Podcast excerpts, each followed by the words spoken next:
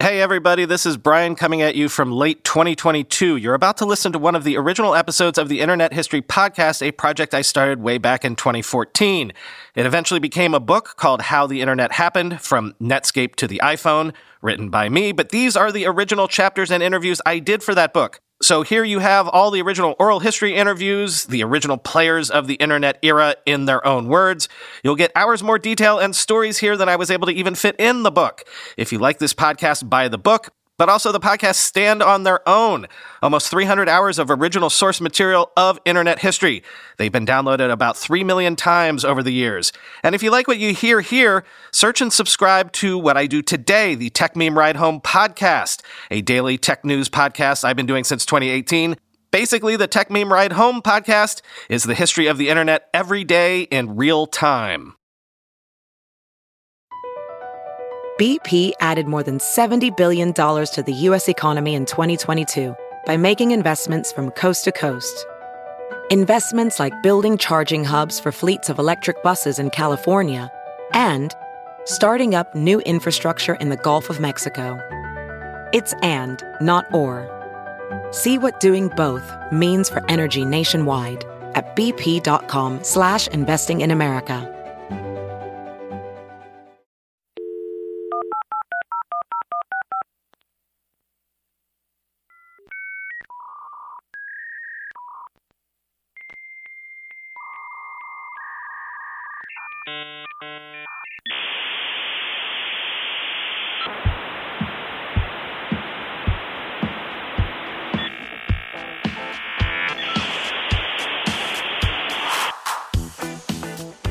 Welcome to the Internet History Podcast. I'm your host, as always, Brian McCullough.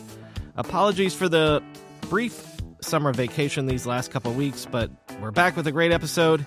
Angelica Fulliman is a designer who worked early on with Booksense.com and then got hired by Audible early on. So this is the early story of Audible for the first time. It's funny. Audio streaming music, podcasts, audiobooks. It seems so obvious now. But when you look back, it really is funny to think about how off the wall all of this stuff seemed before the smartphone. You mean books on tape will be a thing? My thanks to Angelica Fulliman. Angelica Fulliman, thanks for coming on the Internet History Podcast. Yeah, thanks for having me. Uh, so you're uh, you're a designer um, I guess graphic designer mostly. Like you got a BFA in um, graphic communications, and you've you worked in publishing, and you've done book covers and CD-ROM covers and things like that. Um, I'm curious uh, when the web came around and and got popular in the early mid '90s. Um, I know you eventually uh, work with web companies and things like that, but ha- I, I've not actually been able to ask this question of anyone before. What do you think that the impact of the web was on things like graphic design? Hmm. Well, that's that's definitely interesting. Um, well, I mean, it was very interesting to go into publishing and then uh, switch over to web design because you know desktop publishing was you know transformed uh, publishing, and then HTML is kind of based off of desktop publishing. So it was kind of it was interesting to see that progression, and you know it's I don't think it's as big of a split as it used to be, but there's still there's still designers that just exclusively do print and exclusively do web. And since the platforms are very different, there's um, a different mentality of how to approach it. And it has and it's been interesting to see kind of how the web web design has influenced print design. Mm-hmm. Well, uh, so you, it you, definitely. Mm-hmm. You mentioned uh, though th- th- there's this split. Like early on, was there a split because of like the constraints? I-, I even remember this of like you know early versions of HTML and things like that. There's literally things you can't do. you know, even as dumb as like centering uh, images and text and things like that. So like um, when the web comes along, is it that desktop publishing you could do so many more things, and then the web and HTML and CSS and things like that had to catch up? Oh yeah, no, definitely. Because um, I mean, you could barely do anything in the beginning. Like it was very, very constraining, and you know, you only had 256 colors, and you only had tables, and so you know, if you wanted to do real design, you know, that's that's in print where where you can do anything, you know. Um, but with the web, especially in the beginning, you were very, very limited. Um, and I think those limitations kind of affected how, especially in the beginning, like how web design developed and created a, you know, those constraints kind of, I think, created a certain look, look and feel as, you know, as it progressed. In what way? Is that a positive way? Like, you know, uh, sometimes constraints are, are good for the creative process? Yeah, no, I would definitely say um, it was in the it, it was in the positive. In the beginning, it was very constrained, but then um, you know, as it uh, continued to broaden, then it was it's it was interesting to see like how like print and web were kind of like playing off each other a little bit. I found I definitely found that very interesting. I think there's like David Carson was a really uh, early on a designer who became famous for doing uh, website design. And a lot of his design work and uh, look and feel was then I started seeing it go into uh, print design. Well, and then um, a lot of the I've spoken to a lot of people on the show about how much you know some of the basic um, conceptual ideas of how web pages were designed were taken out of uh, the print world, you know, even the whole concept of doing banner ads and having above the fold and things like that, and above the fold in the web world being the scroll down on the screen and things like that. So early on, like it's it's almost like because there is no template, the only template that designers could pull from would be print, right? Yeah, no, definitely. And there was a lot of people um, who, well, like in the beginning, nobody knew what they were doing, so um, they're just figuring it out. But um, there were some time when uh, the industry was developing or had developed somewhat. Then uh, people would enter with um, like just a print, gra- print background, and then would do uh, try to do web design, and then you could kind of see that they were trying to. They didn't quite understand how it was built like I don't profess to like understand exactly how anything's built these days because it's just so you know freaking complicated. But um, it was definitely interesting to see like the mentality that you had to kind of you know you kind of had to rewire your brain a bit um, in order to approach it. And I know with print, I mean it's all about you know uh, doing press checks and um, understanding how printing works. And then you know you have like 300 dpi like huge files. And for you know for for web it's only uh 72 dpi um that you have to prep for. Now of course with with you know really high res screens like you know in uh, on the iphone and stuff um that that res is now changed to become you know higher but um no, it's it, has been interesting. So when do you um, start to do some of your first web and digital work? Is it the um, is it the booksense.com project? Um, no. Um, it's definitely an early one. Uh, let's see. I was at McGraw Hill for three years, and then uh, CD-ROMs came out, and I was like, "Ooh, those are cool." Mm-hmm. So let me look around and see if I can get a job um, doing that. And then when I finally kind of was starting to look, it was starting to die, and then the web kind of uh, grew up, um, you know, from its ashes, as it, as it were. And then um, I started working um, at a startup called let's see, Small World Software and it was started by uh, three guys, and it was on the Upper West Side. Mm-hmm. And I don't know, it was about 20 people, and they had a, a fantasy football platform um, that was built by their division of uh, Small World Software. Mm-hmm. And so they did that, and then the other half was, you know, doing you know agency work. Um, so skipping ahead a little bit, uh, but feel free to fill me in if I'm missing an important uh, transition. Um, how how do you come to work at Audible? Is it, Audible Audible's always been East Coast based, right? Yes, always. Well, actually, you know what? Let me let me let me circle back before I ask you how you joined Audible. Um, could you fill me in um, just from your uh, perspective and your how, how it was told to you, just the the story of Audible and and um, the company as it existed before you got there? Ah, okay. Um, well, I hadn't heard. I heard about Audible. Um, I was working at an interactive agency. Uh, that was um, Small World Software got bought by an agency, and then we merged and became huge and stuff. And they um, hired uh, a, developer, and uh, we started chatting. And then he mentioned that he had worked at Audible, and I'm like, "What's that?" And so he, you know, he's telling me about it, and he actually had one one of the original um, uh, Audible players. And so he was like showing it to me and like you know describing kind of what he did and everything like that. So that was kind of like the first time I heard about it, and no, that was maybe 1998, mm-hmm. 99. Can you uh, um, let me let me just interject real quick? So um, again, this is 1998, 99.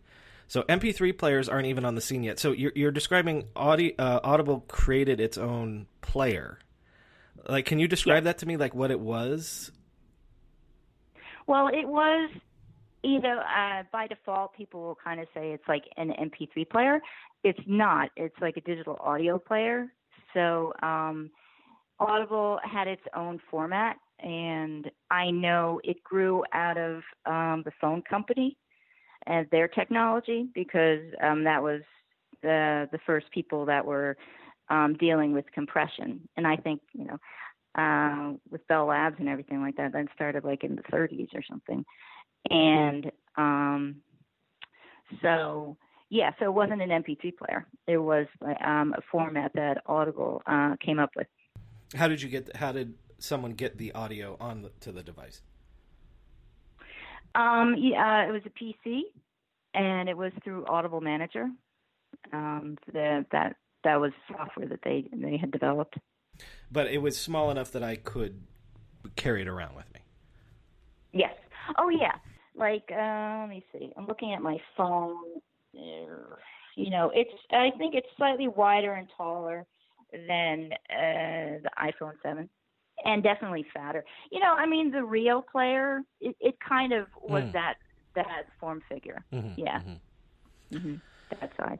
And so, um, uh, again, I think Audible was founded like in '95 or something like that. Uh, Don Katz, um, and you know, they, they, I think they went public in the the dot com era and things like that. But um, yep. and and and we'll we'll get to this idea definitely about like being too soon or something like that. But so when you hear about it and and when you um, when you maybe even get recruited to Audible, like what's the state of the company? Is it um, something that seems like an up and comer, something that's exciting to you? Well, that's that's definitely an interesting uh, question because I started there like let's see, uh, February of 2001. So that was like six months before September 11th.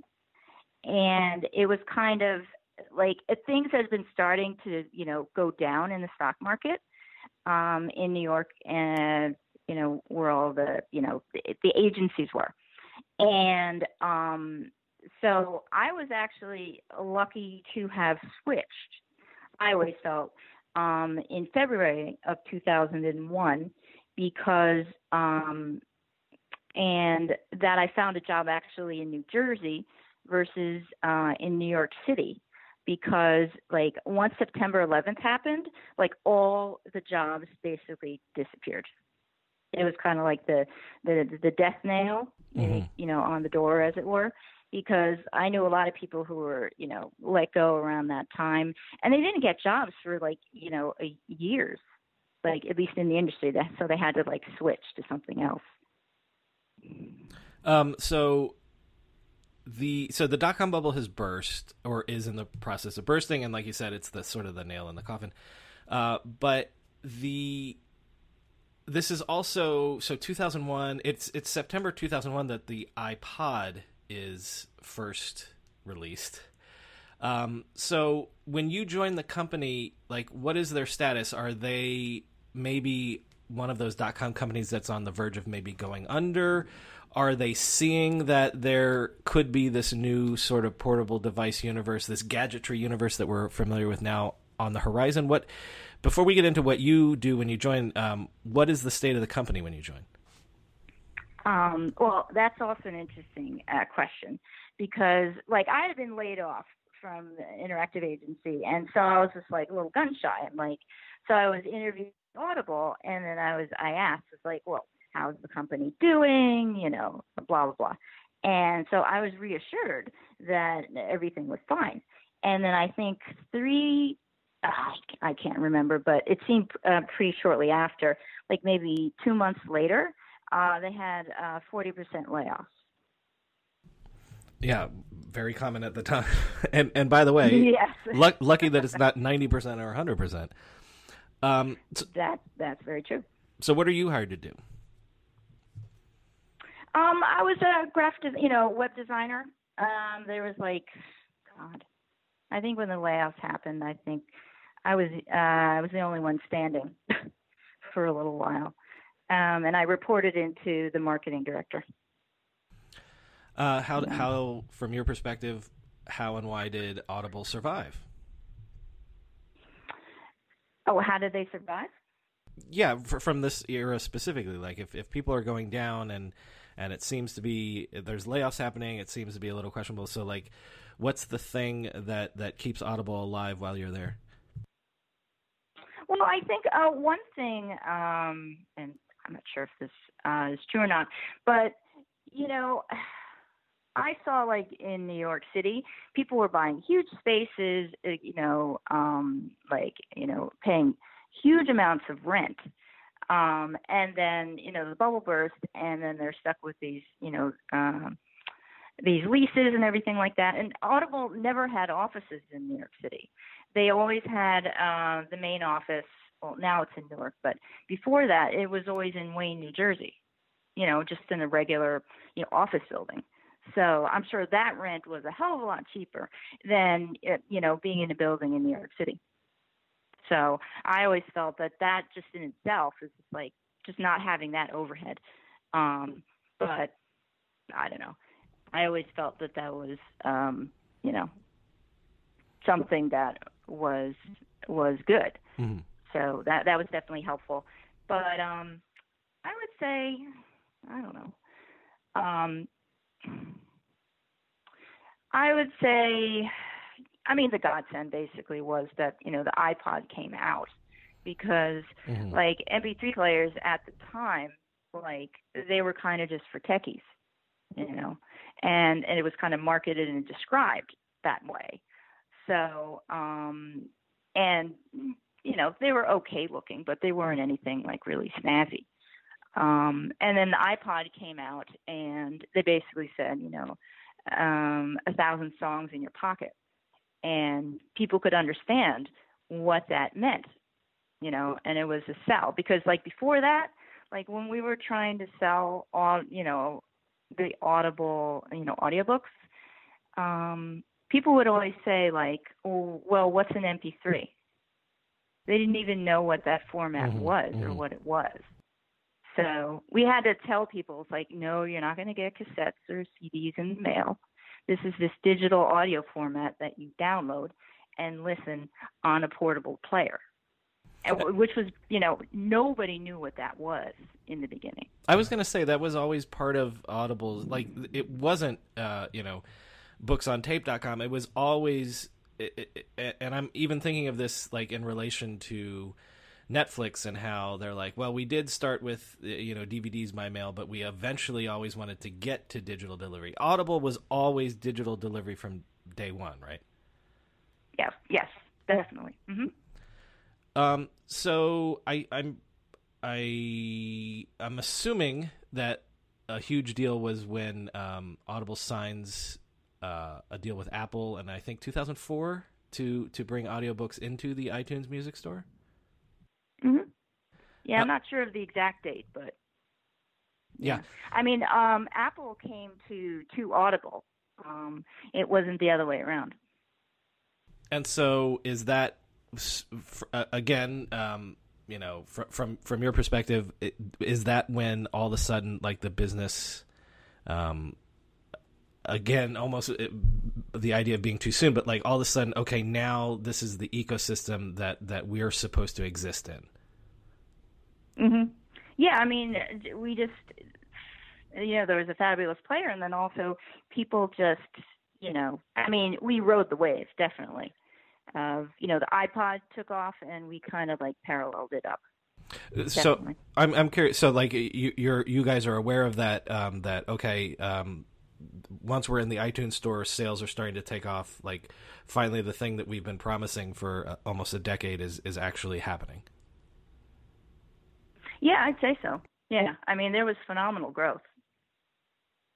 Um, do you leave before the Amazon acquisition happens? Yeah, I leave a year before. So I uh, leave in 2007.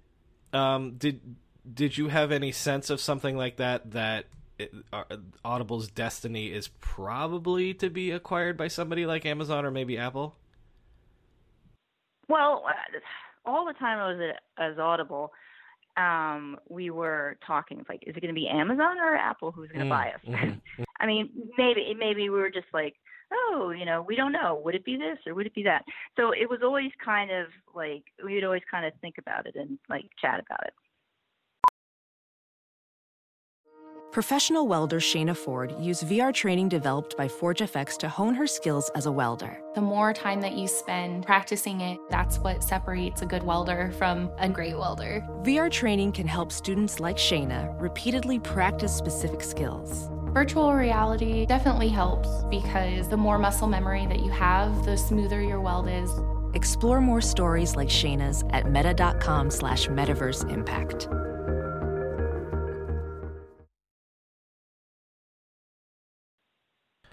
Um, I uh, I'm specifically talking to you to to talk about the idea of um, audio on uh, digital audio and audio as a component of the web and things like that.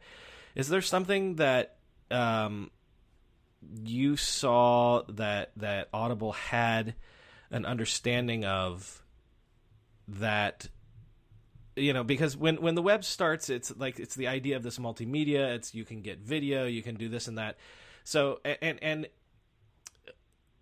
the fact that text and things like that are you know totally searchable and that's how google has organized the web and things like that. So one of the things that i'm kind of poking at in this project is how audio kind of stands outside of things. There's there's no youtube for audio necessarily do you know what I mean? Mm-hmm. So I'm mm-hmm. just curious. Mm-hmm. Um, at the time, did Audible have some sort of an understanding of audio in a digital era that um, maybe even people haven't realized yet? Like, I actually, I'm having a hard time even forming a, a coherent question on this. Maybe, maybe your perspective on what how audio works um, in the digital era, not music, but like stories and books and spoken word and things like that. Mhm. Mhm. Well, I mean, when I uh I don't know if this exactly answers your question, but um, you know, when I started there, I didn't really think that much about, you know, I was a big reader, you know, um, and I was just like, I was always thinking like, well, why would I want to listen to it? You know it's like i'd rather read it. And um then you know i was able to get you know content for free um uh, you know a comp account. So i started listening um in the car and um i ended up uh really enjoying it because it's it's the book um but it's also uh the narrator as well and the na- a narrator can either make or break the audio recording of the book, and um, so it's it's an interesting kind of like you know like uh, somebody's telling you the story um, and you know you're on the go and everything like that. So the experience is very different than uh, reading a book. And like sometimes even like if especially if it's a humorist um, there's uh, bill bryson is a fantastic narrator Yeah, of his yeah, book. yeah. oh it's fabulous. And it's just like it like transforms the book into something you know a lot more you know engaging than if you were just reading it. So Are you are you Um, are you still an uh, are you an Audible customer today? hmm yeah Um, thank you, Angelica, for sharing the Audible story with us, and um, thanks for sharing a little bit of context in terms of uh, graphic design and the history of the early web. oh thanks very much brian If you like what you've heard on this episode, please support us by subscribing to the podcast so you can get great news stories and conversations every two weeks. And please buy the book that was based on this podcast How the Internet Happened From Netscape to the iPhone by me, Brian McCullough. Order it now wherever books are sold. How the Internet Happened. And if you weren't aware, I host a daily tech news podcast every weekday that comes out at 5 p.m. In that show, I tell you what happened that day in the world of tech. It's only 15 to 20 minutes long, and it's great if you love tech news. Search your podcast app for Ride Home to find the show. It's called the Techmeme Ride Home. Thanks.